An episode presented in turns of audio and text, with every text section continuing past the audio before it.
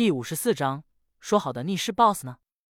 喝了五瓶水飞药水之后，洛修也是终于凑够了红玉的一百九十九杀和一千荣耀点数。此时，他便可以制作红玉刀的进一步升级——胡月刀白狐。升级白狐月刀需要红玉刀有抢夺一以上的附魔，这个附魔洛修很早就附上了。而其他的限制条件，洛修此刻也是刷满，只需要将材料准备好。便可以制作出这件强大的拔刀剑了。只不过升级白狐月刀的材料青金石、南瓜和小麦，洛修现在没有带齐，只得回去之后再做打算了。于是此时，洛修便可以安心的将脚下裂缝之中躺着的这只巨大逆尸给杀死了。他来到了逆尸头部的位置，对着他的头直接就是连续十道次元斩过去。洛修也不怕浪费荣耀点数。追求一击秒杀这个巨大的逆尸，在十道威力惊人的次元斩打在这只巨大逆尸的头部之后，它瞬间爆裂开来，随后腹部也不再生产小的逆尸。而之前已经游到了水面的逆尸群，此刻也是因为这只巨大逆尸的死亡，全部溶解在了海水之中。至此，深海逆尸已经解决。洛修这一行比想象之中的轻松，竟然两天就解决了深海逆尸。不过这也多亏了段北山，若是他没有掉到水下，洛修便不会注意到海面之下竟然有这么一个东西。于是，那巨大的三叉戟上，黑色粒子缓缓的来到了洛修身边，进入到了那张地狱通行证之上。随后，这个紫色的巨大三叉戟瞬间消散成了紫色的碎片，飘向了大海的四处。还以为这个三叉戟是解决深海逆尸后给我的奖励呢，可惜了。洛修抱怨道：“黑色的地狱通行证上再次被黑色粒子覆盖起了一个字，此时只剩下两个字‘行政’。它们对应的便是最后的两个 BOSS：毁灭凋零和炼狱末影龙。对于这两个怪物，洛修的压力还是十分大的。首先，凋零和末影龙在原本的 MC 世界里便是 BOSS 的存在，比起苦力怕、末影人、逆尸这些普通生物来说。”强度不是一倍两倍那么简单，而这个世界之中，就连丧尸和骷髅弓箭手这种基础怪物都得到了那么大的增强，凋零和末影龙又怎么会弱呢？于是洛修打算至少在实质性的变强一些，再去挑战两个 BOSS。想到这里，洛修的水肺药水接近失效了，他才想起来自己还在水中，连忙朝海面上游去。另一边，韵雅在带着段北山回到岛屿之后。连忙找来了人，将他唤醒。段北山口中吐出了许多海水，随后从昏睡中醒来，大口大口的喘着粗气。北山，水。韵雅连忙倒了一杯水来，递给了他。然而，段北山接过了水，却是没有直接喝下去，而是四处张望一番，发现周围都是三百一十一区块的人，并没有洛修的身影后，紧张的盯着韵雅，问道：“修罗少年呢？”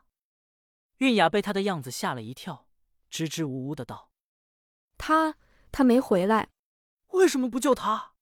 段北山抓住了韵雅的手臂，随后反应了一下，似乎觉得自己有些操之过急了，道歉道：“不好意思，是我不清醒了。”不用道歉的，北山，你喝口水吧。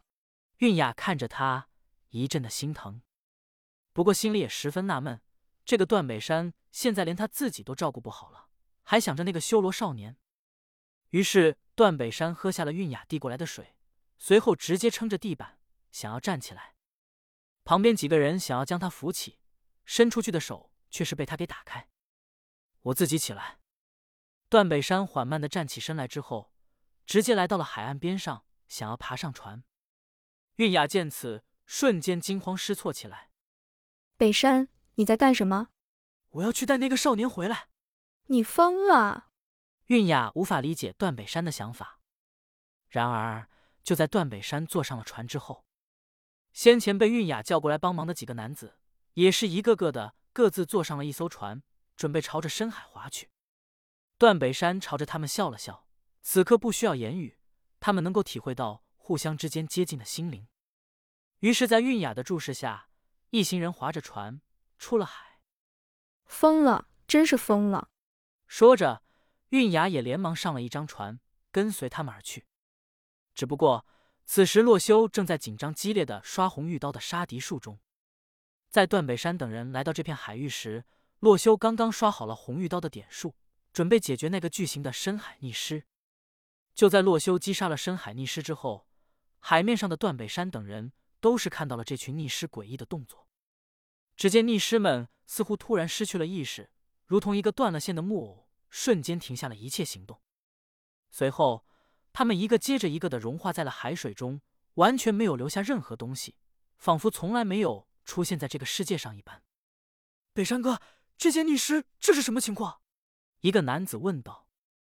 段北山心里也十分纳闷，这群深海逆尸刚刚明明是发现了他们的船只，刚想接近。